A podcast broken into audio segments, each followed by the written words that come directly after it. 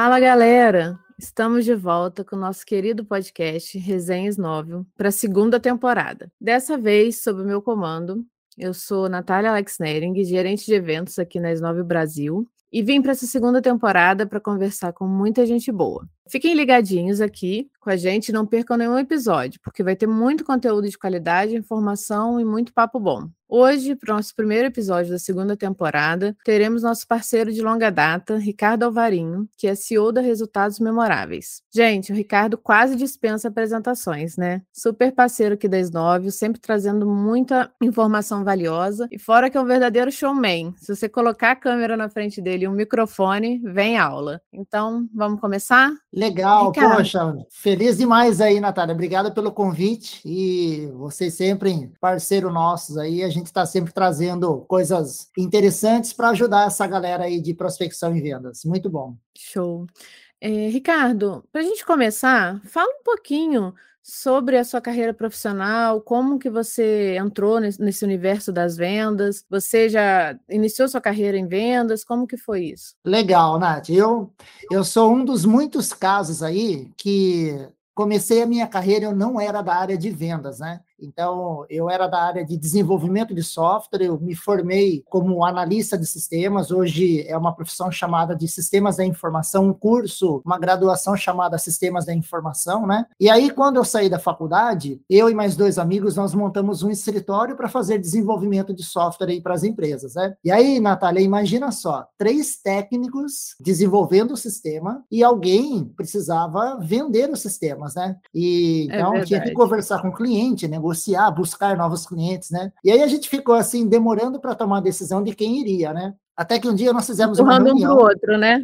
Não, total, total. Ninguém queria, né? E aí nós fizemos uma reunião, imagina só, os três na sala, chegou no momento que ficou um silêncio, né? Aí eu fiquei pensando, falei, quer saber? Eu vou sair vender mesmo, porque como programador eu não era bom. Então, enquanto eles faziam assim um, uma rotina, eles levavam uma hora, eu levava um dia, dois dias, e às vezes não saía aquilo, eu ficava enchendo o saco deles, porque não tinha, não tinha habilidade aí de um bom programador, né? Falei, ah, então acho que é uma forma de, de eu até escapar dessa situação aí e buscar alguma outra coisa. E aí eu peguei, nós imprimimos uns folhetos, e aí eu peguei uma pasta, tipo aquela 007 que tem uns códigos assim que ela vai abrindo, né? É, uhum. Comprei uma usada, porque era a condição que a gente tinha na época, e eu saí vender os sistemas aí. É, na rua, batendo mesmo de porta em porta, né? E naquela primeira semana, Nath, eu voltei com o resultado de vendas que foi maior do que a gente tinha planejado vender no ano inteiro. Eu falei, caramba, eu fiz seis vendas do sistema em uma semana. Falei, nossa, é, eu acho que tem um caminho aí, né? Tem um, um mundo aí para percorrer. Eu gostei disso, né? Eu, assim, sempre fui comunicativo, então, acho que isso facilitou é, a chegada no cliente, já ir conversando com ele, mas eu não entendia nada de técnicas de vendas. E aí, uhum. é, eu saí lá do escritório, aí eu tive a oportunidade de montar um, um escritório para mim de representação de um software. E aí, Natália, aí eu quebrei. Quebrei, mas eu quebrei feio mesmo, né? Eu lembro que nesse ano eu passei sete meses sem conseguir jantar, porque eu não tinha dinheiro para comprar o marmitex. Então, às vezes eu tomava um copo de água com açúcar e aí eu ia dormir. Eu fui dormir com fome, assim, muitas e muitas noites, né? Mas isso uhum. foi um aprendizado, uma lição de vida muito bacana. Então, assim, aí eu comecei em vendas nisso, daí acabei quebrando e eu entrei aí é, a trabalhar como vendedor numa das maiores empresas de software RP na época, que era a RM Sistemas. E lá, Natália, que eu tive meu primeiro contato com as metodologias de vendas B2B, as vendas complexas, né? Depois eu fui para a DataSul, depois eu passei pela SAP, que hoje é a maior empresa de software de gestão do mundo, e, e aí chegou um momento que eu falei, ah, eu quero dar uma mudada aí na carreira, né? E aí, final de 2018, eu montei a Resultado Memorável, junto com a Renata, que é minha esposa, para levar esse essa experiência, essa troca de experiência aí para vendedores, SDRs e empreendedores aí em todo o Brasil. Nossa, que legal. É, eu vi, vi, que, né, como você era um programador, você encontrou uma forma, né, de continuar trabalhando com o que você gostava, que era a área de sistemas, mas de um jeito diferente, de uma, de uma forma que você conseguiu é, entregar resultados melhores, né? Você, de fato, não não nasceu para ser programador, mas nasceu com aquele jeito, apesar de não ter as técnicas, tinha o jeito para vendas, né? E acabou, né, depois, mais para frente, criando sua própria empresa e tendo agora né, resultados memoráveis. Uhum. Você, você, você comentou, Ricardo, que chegou até a quebrar a primeira empresa que você criou. É, quais são os maiores erros, assim, é, erros e aprendizados que uhum. você acredita que você teve durante essa jornada, assim, de é, ser programador, começar em vendas, experimentar um negócio próprio, trabalhar para outras pessoas, trabalhar em outras empresas. O que, que você acha sobre isso? Sobre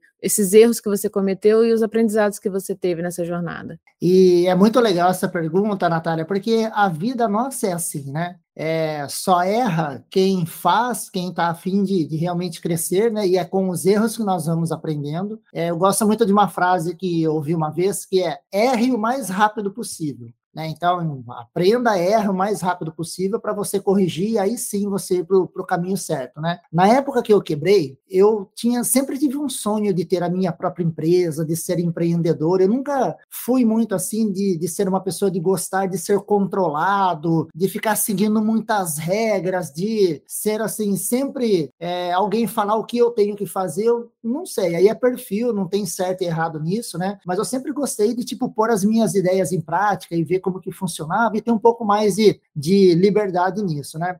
E quando eu quebrei, eu acredito que meus dois maiores erros foram, o primeiro, eu considerei só o sonho e eu não fiz uma análise de mercado um planejamento estratégico do negócio para saber em quanto tempo eu ia ter retorno de tudo isso. Eu não fiz. Eu fui com a fé e a coragem, a vontade de vencer, eu vou vender e tal e tal, e a coisa não aconteceu. Porque naquele ano teve Copa do Mundo, teve é, mudança de política, mudança de, de, presidência, e ainda teve um problema que teve um, uma chuva muito forte na cidade lá onde eu abri a empresa, e eu vendia software para varejo, e o comércio todo foi afetado, entrou água nas lojas, então parou literalmente aquele ano. E como eu não tinha uhum. caixa para poder me manter por um bom período, isso pesou. E o segundo ponto também é a administração. Não é porque às vezes você é, é um bom técnico, e um vendedor ele é um técnico, né? É uma profissão, uhum. é, é uma técnica e uma habilidade que você tem. Não adianta muitas vezes você só ter aquela boa habilidade se você não tem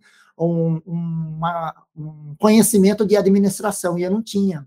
Então, primeiro, não fiz o mapeamento e a coisa não aconteceu da forma que eu gostaria, e depois eu não, não fui um bom gestor ali na empresa, porque eu não tinha ideia nada sobre finanças, colaboradores, a gente tinha três, quatro pessoas, eu não sabia fazer a gestão de tudo isso, eu queria só vender, e isso não, não foi suficiente, né? Então, acho que quando a gente tem um sonho, é, nós temos que ir atrás dele, só que nós temos que também fazer um planejamento é, de como que a gente vai realizar esse sonho. Um planejamento assim, o que pode ser real ou um pessimista e um otimista, né? Então, tipo, se der tudo certo, o que vai acontecer? E o pessimista, e se não der nada certo, o que, que vai acontecer, né?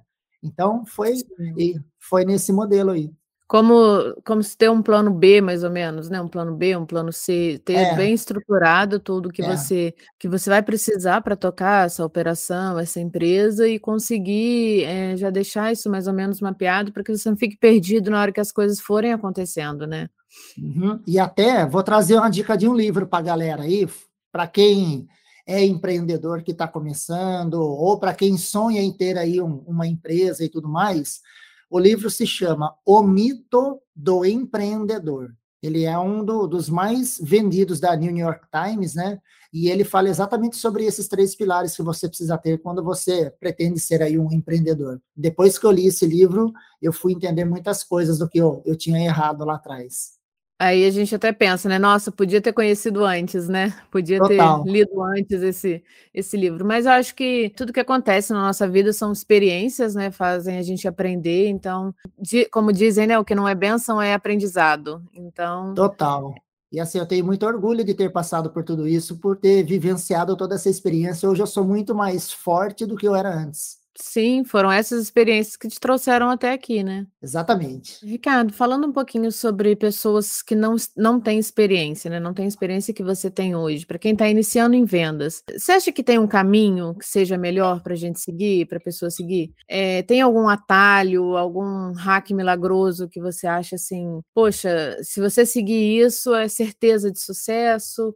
Tem, form tem aquela fórmula do bolo ou não? É mais tentativa e erro? O que, que você acha? Legal. A gente ouve muito assim, quando a gente vê uma pessoa que é mais comunicativa, né? É, muitas, muitas vezes as pessoas acham, olha, ele tem o dom para venda, ele fala bem, ele convence todo mundo, né? Ele já nasceu para isso, né? Antigamente, isso até era uma, uma situação de vantagem, né? Mas hoje em dia, quando você vem para esse momento da venda complexa, que você tem que passar muito mais confiança, você tem que ter um conhecimento técnico é, muito forte, você tem que entender muito de processos e dores do cliente, só a comunicação não basta mais. Né? Então, assim, um caminho, e eu acredito que não existe uma fórmula mágica, não existe um hack, o que existe é trabalho duro por um bom período. Tem livros que falam aí que para você ter sucesso em uma profissão, é, em média, você tem que é, estudar isso durante 10 anos, de 10 a 20 anos, né? Só que a gente vê muitos casos que foi antes. Eu estou dizendo que a uhum. média que você vê nos livros, né? Então, para você que está começando agora, para você ter aí sucesso em vendas, vai ter trabalho duro. Segunda coisa, você precisa ser resiliente, você vai tomar muitos nãos de cliente, e a, na verdade, a maioria dos clientes vão te dizer não, e está tudo bem, é assim mesmo, tá? Se todo mundo quisesse comprar aquilo que você vende, todo mundo estava numa situação muito boa, mas a realidade não é essa, né? Além da resiliência, é você ter um foco e falar não para as coisas que possam atrapalhar esse seu objetivo. Então, ó, defina um objetivo onde você quer chegar, seja resiliente para você não desistir sempre que você tiver alguma dificuldade, tenha um foco para você não sair desse trilho e principalmente tenha a rotina assim, você faça isso com frequência. Não tem como você fazer um pouquinho já e, e, o resultado já aparecer, né? Então você tem que ter o quê? A frequência, um pouquinho por dia, todos os dias, um pouquinho por dia, todos os dias. E principalmente técnicas de vendas. A venda hoje é uma ciência, ela não é mais um papo de vendedor como era antigamente você tem metodologias. E para você ter ideia, você tem até metodologias que trabalham com a, o lado emocional, com a neurovendas, com a PNL para você fazer toda a programação neurolinguística. Tudo isso é ciência. E quando você usa essas ferramentas, essas metodologias, você consegue sim ter o controle do seu processo de vendas e você tem, consequentemente, maiores resultados. Olha, e um último ponto: proatividade. Vendedor tem que ser proativo 90% do seu tempo. Não dá para ficar esperando o cliente te ligar, as coisas acontecerem. Você não precisa esperar o seu chefe te cobrar para você bater a sua meta. Você que tem que ter ali dentro de você aquela chama, aquela vontade, aquele desejo de, de chegar ali nos seus objetivos. Tá? Então, acho que é, é, um caminho, não é fácil, mas é um caminho é, que pode te dar aí muitos resultados. É, para fechar, se você olhar hoje, a profissão de vendedor ou SDR que você é comissionado, esta profissão e mais a profissão de empreendedor são duas profissões que você pode ganhar mais sem precisar pedir aumento para o chefe, não é? Porque quanto mais você, você vende, é, só depende de você. E aí, se você é um bom vendedor, mas você não está ganhando bem, você só está conseguindo pagar as contas, você é um avião que ao invés de acelerar a 800 por hora que você pode, você está andando a 400 por hora, você está deixando muito dinheiro na mesa. Sim, é verdade. Eh, Ricardo, eh, sobre a complexidade das vendas hoje, né? Você falou um pouquinho sobre técnicas de vendas. Você acha que vender no mercado B2B é mais complexo do que vender para o mercado B2C? Como que, como que você vê essa, essa diferença? Legal, olha, é, essa pergunta é bacana porque muita gente confunde esses conceitos, né? O B2B é quando você está vendendo para empresas ou B2C para pessoas, legal. É, a venda para empresa ela é bem mais complexa. Por quê? Porque normalmente ela pode envolver um valor maior ela uhum. tem um, traz um risco maior para as pessoas e o processo de decisão envolve mais pessoas. Tem uma pesquisa do Gartner, que é o maior instituto de pesquisa de TI do mundo, que ele trouxe uma pesquisa que diz o seguinte: quando uma empresa vai fazer uma compra, ela envolve em média de 6 a 10 pessoas.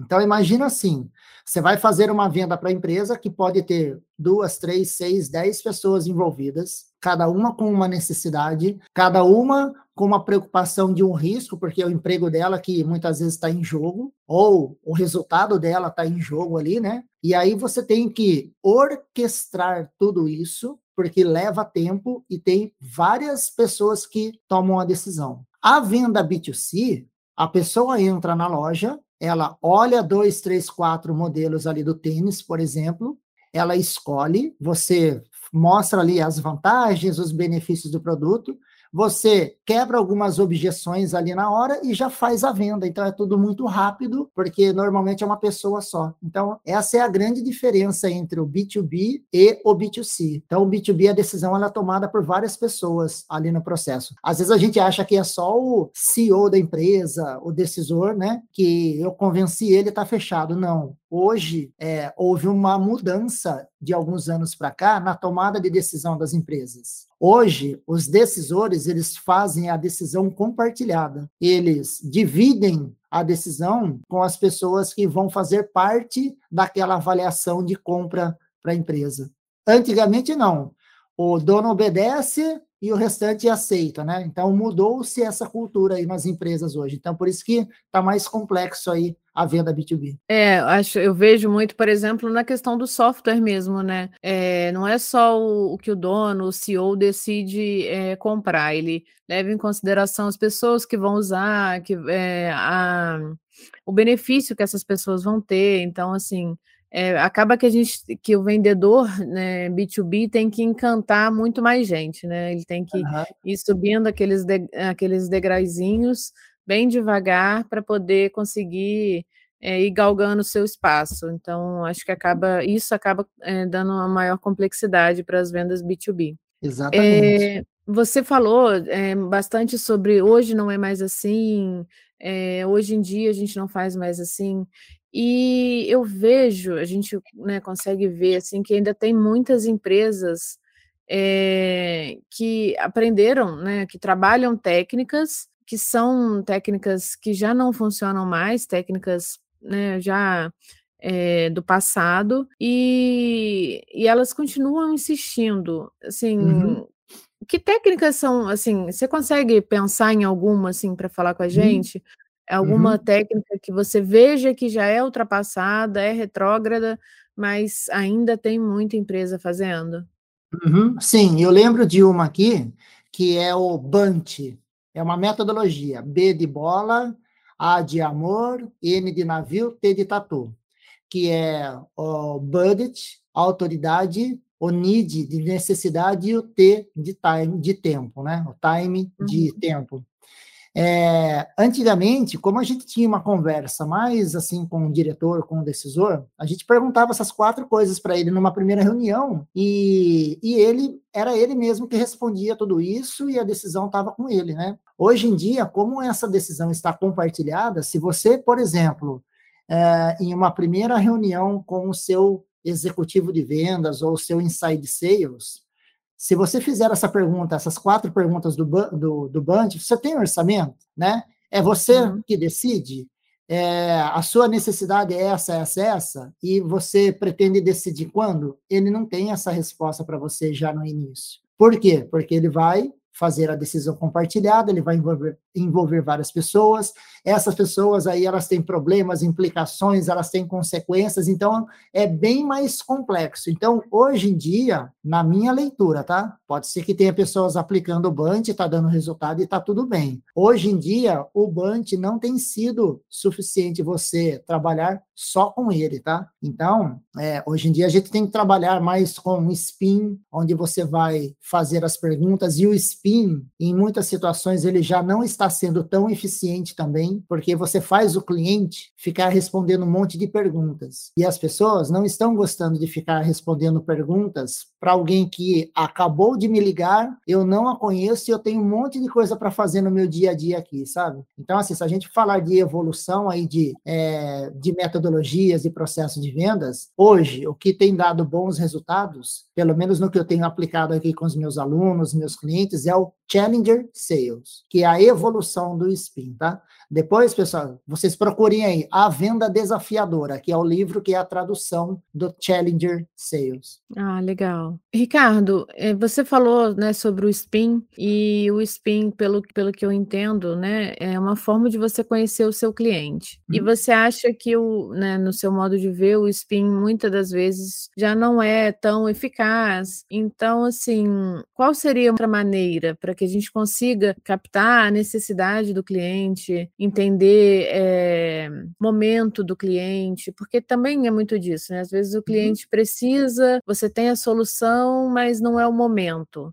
Uhum. Então, assim, como que você acha, que dica você daria para a gente poder conhecer melhor o momento do cliente, entender melhor o cliente? Que, como que você acha que a gente pode fazer isso da melhor forma? Legal. Natália, tem um ponto que eu vejo que as pessoas podem trabalhar um pouco mais. A galera de vendas aí, SDR, BDR, vendedores, é um ponto que seria bacana a gente trabalhar um pouco mais é a empatia. Então, eu vejo assim, é, nos alunos que a gente treina, nas empresas que a gente faz consultoria, as pessoas estão muito afoitas, muito ansiosas em já querer marcar uma reunião com o cliente, não é? E aí o cliente é, não, não enxergou chegou ainda uma necessidade um interesse, e você já está pressionando muito ali para marcar a reunião com ele, e aí ele, quando ele se sente pressionado, aí é uma coisa lá do nosso cérebro, né? É, que é, uhum. é, faz parte é. lá da nossa formação como é, animal racional. Quando nós a tendência estamos, é repelir, né? É, ou enfrentar, né? Ou você foge ou você vai para a luta, né? É, então, assim, às vezes, pô, te liguei e tal, eu tenho ajudado empresas assim a melhorar isso, tal e tal e tal, e eu queria entender tal com você. Calma, o cara já dá uma barrada já porque ele quer te enfrentar. Agora, se você faz uma empatia antes, né? Pergunta realmente, ó, você quer ver? Vamos fazer um exemplo prático aqui. Sim. Pensar, por exemplo, numa ligação, numa cold call. Normalmente, a gente liga para a pessoa e a gente não pergunta tudo bem. Oi, meu nome é Ricardo, sou da Resultado Memorável, tudo bem? Eu tenho ajudado empresas assim, assim, assim. Fa para para pensar comigo, Nath. Você acha realmente que você está interessado em saber se a pessoa está tudo bem mesmo? Ou você fala muitas tudo bem? Vezes, é, muitas das vezes não dá nem tempo dele responder, né? Já, tudo é isso, bem? É então, isso. eu sou... É, sacou? Isso não é a uhum. empatia. Então, o tudo bem está sendo para ser formal ou porque está no script. Você ter um interesse realmente por uma pessoa é você falar assim: olha, eu sou o Ricardo da Resultado Memorável. Está tudo bem com você, Natália? Como é que você está? Está tudo bem com você, Natália? Olha a diferença do lá, lá, lá, tudo bem e sai emendando. Como é que você está, Natália? Está tudo bem com você? Então, esses pequenos pontos de atenção no início de empatia já vai soar de uma forma diferente e o cliente vai falar: Poxa, ninguém me perguntou hoje assim se está tudo bem comigo mesmo, né? Não, está tudo bem comigo, sim, legal. E aí imagina o seguinte: eu falo assim para você, pô, Natália, eu vi que você é aí do, do Rio de Janeiro, e como é que estão aí as coisas no Rio, né? Pelo visto, hoje não deu praia aí, porque tá frio aí em várias regiões, não é? Isso, esfriou bastante. É verdade. Pronto. Você não gostou Viu? de eu falar já... da, sua, do seu, da sua cidade, do seu estado? Viu? É, né? já é uma forma de quebrar o gelo, né? Isso, exatamente isso. Então, tem que ir com calma, tem que ir trazendo pontos ali que você planejar isso, que você entendeu ali da pessoa, né?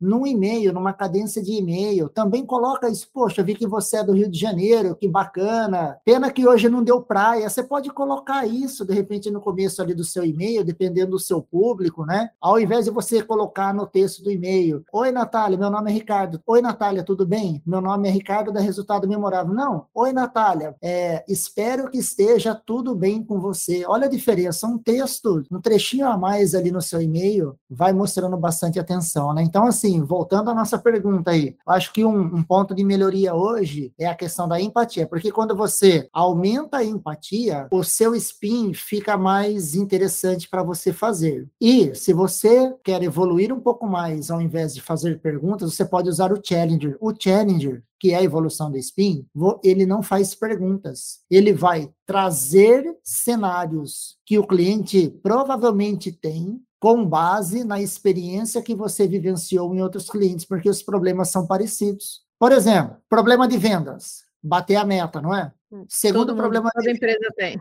É, segundo problema de vendas, muito desconto. Sim ou não? Sim, verdade, também é muito comum. Terceiro problema de vendas, melhorar resultado na prospecção, não é? Sim. Então, se eu chego para um gestor comercial e conto que a maior dificuldade que eu tenho conversado com gestores é essa, essa, essa, e isso tem feito as empresas perderem isso, isso, isso, isso, isso, principalmente que no mercado dele hoje é um mercado aquecido e isso pode estar impactando nos resultados, e eu queria entender se você tem vivenciado, vivenciado um cenário parecido com esse. Pronto, o cara vai falar, aqui, tá, aqui é a mesma coisa. E aí, então, você é, não fica fazendo perguntas para levá-lo a uma opinião, a uma, a, a uma conclusão. Não, você já traz a conclusão para ele com base em outras experiências. E se ele fala, não, aqui está tudo bem, está batendo a meta, maravilha e tal, você vai para um outro caminho. Você tem que ter dois, três caminhos para você ir gerando esse interesse nele ali no início, tá?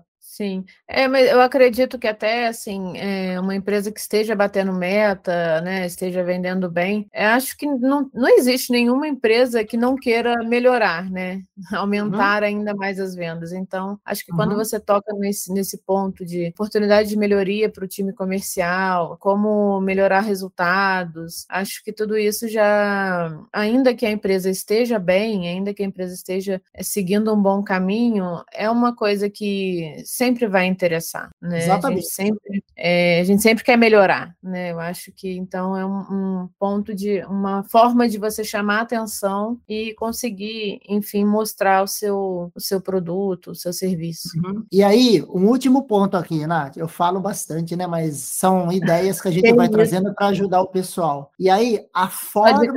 É, o jeito que você fala com o cliente também impacta em muito. Você tem que alinhar o seu ritmo de fala e tom de voz de acordo com o que a pessoa está do outro lado, né? Porque se a pessoa fala mais devagar, fala mais baixo, e você liga acelerado, falando alto, não sei o quê, ela tira até o telefone do ouvido, assim, ó. O pessoal que, uhum. que não tá vendo, eu tô fazendo a cena de puxar o, o telefone para fora do, do ouvido, assim, né? E trazer ali uma, cara, uma vontade mesmo de ajudá-lo, uma atenção ali com o cliente, né? Eu estava estou dando treinamento para um grupo de, de advogados, é uma empresa que os vendedores são advogados, né? E aí, é, como os advogados não vieram da área comercial, eles estão sendo treinados na área comercial, mas como o produto deles é técnico, então eles precisam de advogados na linha de frente ali vendendo, né? É interessante uhum. porque quando o advogado está é, tá falando com o cliente, ele fica um pouco retraído porque ele está desconfortável, aquilo não é o mundo dele. Mas quando ele está na frente de um juiz defendendo ali uma causa, ele conta histórias, ele muda o jeito de falar, ele envolve emocionalmente todo mundo, aí sim ele está no, no dia a dia dele. Sabe o que, que nós estamos treinando? Como se ele tivesse num júri falando com o cliente, usando aquela mesma energia, aquela mesma storytelling para gerar mais resultado ali com o cliente. Então é isso, você tem que encantar o cliente, mostrar realmente interesse ali por ele, não fazer uma de repente uma ligação mais desanimado. Não, gente, antes de ligar, bota a energia para cima, liga uma música um alta, é, toma um café, se prepara e vai para cima e você consegue agendar a reunião. É, eu acho que até mesmo para os vendedores, eles precisam estar confortáveis, né? Eles precisam estar dentro daquele universo para eles poderem conseguir se destacar, se desenvolver melhor aquilo que eles estão fazendo, né? Uhum, isso aí. Acho que é um pouco sobre isso. Ricardo, deixa eu te perguntar. Eu sei, aqui a gente sabe, né, que você é o mestre mago do LinkedIn, é, sabe tudo, já deu bastante dica, já deu bastante curso, bastante aula, aqui até mesmo para as novel sobre o LinkedIn. E assim, a pergunta que a gente quer fazer é: no, se eu for prospectar no LinkedIn, qual é aquele erro crasso, assim, que a gente não pode cometer de jeito nenhum, porque aí você já pode dar adeus para o lead, pode desistir porque você queimou essa venda? Legal. Na minha visão, é, eu tenho visto o seguinte: querer vender já na primeira, no primeiro contato, né? Achar que o LinkedIn é e-mail. O LinkedIn não é e-mail. E até na nossa aula aí de ontem ou antes de ontem, né? Que nós fizemos lá com, com o pessoal aí, com a Snóvio, eu pedi para o pessoal escrevam isso: LinkedIn não é e-mail. Então, as pessoas, quando vão prospectar no LinkedIn, eles mandam já, é, conecta e já mandam uma primeira mensagem como se fosse o primeiro e-mail da cadência. Só que isso gera frustração na pessoa e ele não quer mais te responder, não quer mais falar com você. Sabe por que, que acontece isso, Natália? Porque o LinkedIn tem um nível de relacionamento diferente do e-mail. O e-mail, se eu te mando um e-mail e você não me responde, fica por isso mesmo. Agora, o LinkedIn,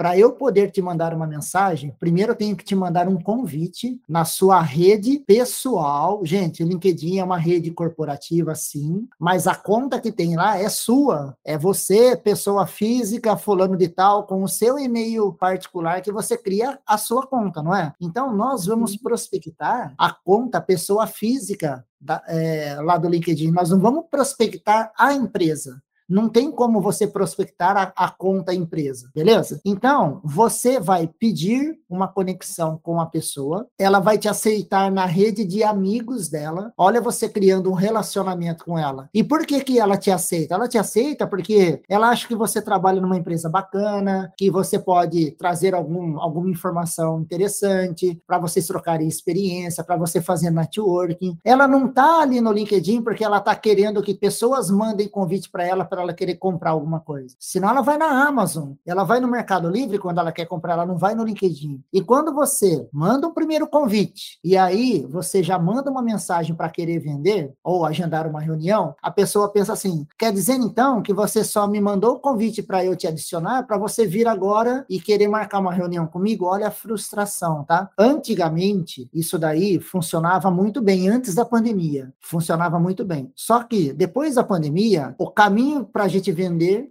foi o LinkedIn, né? Porque as empresas fechadas não tinha mais telefone, você não conseguia falar mais com ninguém, tanto que o número de usuários no LinkedIn cresceu muito nesse período. E aí o que aconteceu? Muita gente começou a mandar um monte de mensagem e o negócio está saturado nesse momento. E, e, algumas pessoas usam softwares de automação de envio de mensagem no LinkedIn. Dá o play lá, o software manda 100, 200, 300, 500 mil conexões por semana. E aí, sabe o que está acontecendo com você? Você está mandando isso do seu LinkedIn LinkedIn pessoal. E aí você está queimando a sua imagem no LinkedIn com um monte de. Se você manda para diretores, para um monte de diretores de empresa. Então, assim, cada um segue um caminho, segue uma linha. Eu não uso ferramentas de automação no LinkedIn. Não. Eu faço personalizado é, para que a gente trabalhe realmente o relacionamento para somente depois a gente pedir aí um, um contato de, de reunião. É, eu vejo assim, até porque, é, na minha opinião, né? Quando você manda um e-mail, e-mail, você não tem acesso a muitas informações da pessoa. Às vezes você só tem o e-mail e o cargo dela. Uhum. Mas quando você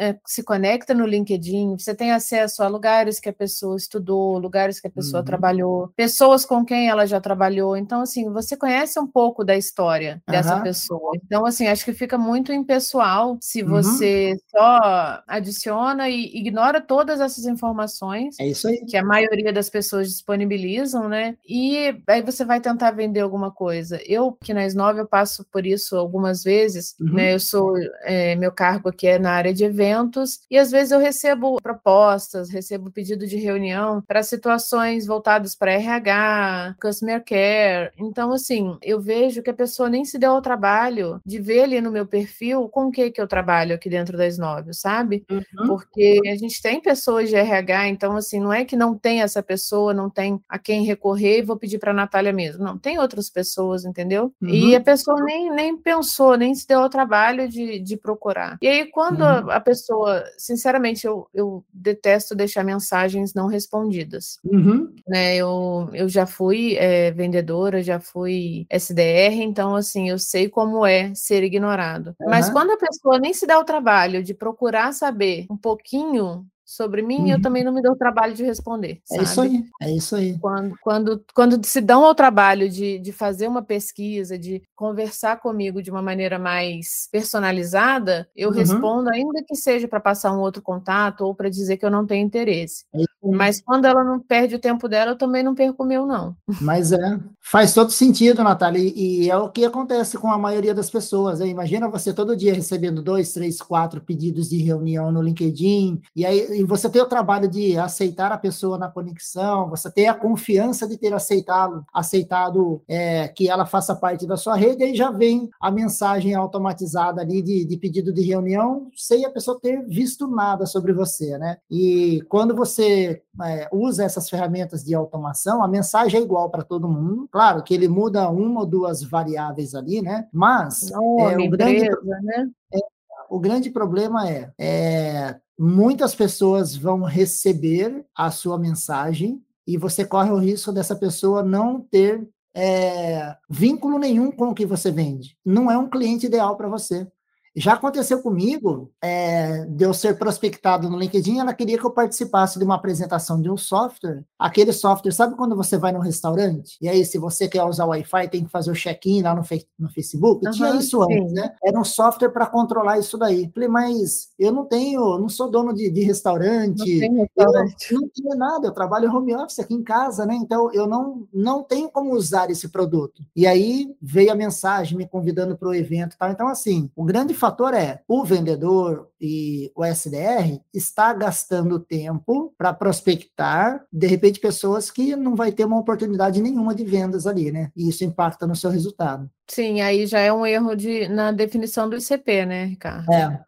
E nessas também, ferramentas de automação. Que também é muito importante, né? A gente conseguir, a gente fazer uma boa definição de ICP antes de começar a fazer a prospecção. Uhum. É, eu lembro numa consultoria que eu fiz no cliente, né? E aí eu falei assim: qual que é o melhor tamanho de empresa para você? Pequena, médias ou grandes? Ele falou assim: ó, nós somos especialistas em pequenas, médias e grandes.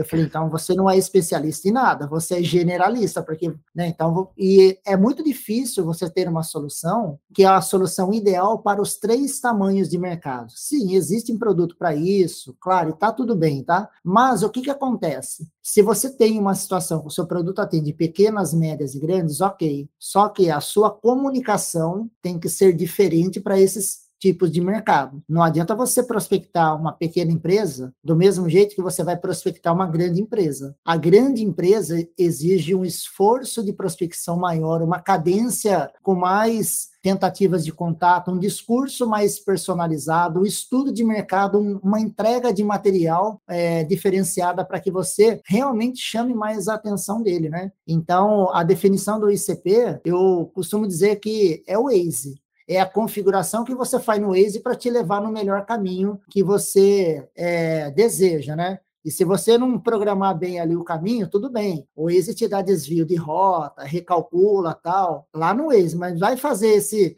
desvio de rota, recálculo no seu processo de venda. Você leva tempo, gasta dinheiro e demora para você bater a meta. É verdade. E tempo é dinheiro, né, Ricardo? Então, Nossa. é como você falou ali no início, é, a gente tem que errar rápido, né? Pegar o erro, já perceber que errou, beleza, vamos bora para frente, vamos mudar de, né, de, de lado, vamos mudar de posição, mas uhum. é, a melhor forma, a melhor, o mundo ideal é que a gente não erre, né, que a gente já tenha uhum. tudo bem pesquisado para que não precise recalcular a rota. Uhum. É, Ricardo, com todo, com todo esse tempo, né, que você tem em área de vendas, é, toda essa experiência que você tem, eu imagino que você conheça muitas pessoas. É, uhum. Pra gente quem seria, assim, hoje a sua maior referência nessa área? Uhum. Quem que você, você considera, assim? Olha, eu vou falar de um autor de livro, tá? Tá, perfeito. Hoje, para mim, a minha maior referência é o Jeb Blount, que Sim. escreveu Prospecção Fanática, é, Inteligência é, em Vendas, Negociação. Ele tem aí vários livros. Inclusive, é, de vez em quando eu converso com ele lá no, no, Instagram, mando mensagem, ele responde. E é um cara, assim, super legal. E hoje é a minha, minha grande referência em vendas. Ah, que legal. É, Ricardo, nem parece que a gente já falou tanto, que a gente já teve tanto tempo de, de podcast. É, e agora eu queria fazer uma pergunta final, é, uma pergunta muito importante, e acho que vai fechar com chave de ouro aqui o nosso episódio. É, quem é o Ricardo Alvarinho fora do trabalho? Uau! Você falou que ia ter uma pergunta poderosa aí, né? É. que massa! Pô, gostei pra caramba, viu? Olha, eu fora do trabalho, é... eu sou uma pessoa que eu sou assim empolgado, é, gosto de conversar com as pessoas, é, gosto de praticar esportes e é uma coisa assim que eu faço por gosto mesmo, né? E tô sempre junto com a, com a Renata, minha esposa. Então, assim, sou curioso demais, sempre estou perguntando, querendo saber as coisas, é, descobrir um pouco mais. Então, acho que, que é um cara, uma pessoa simples e que gosta aí de, de viver a vida. Ah, que bom.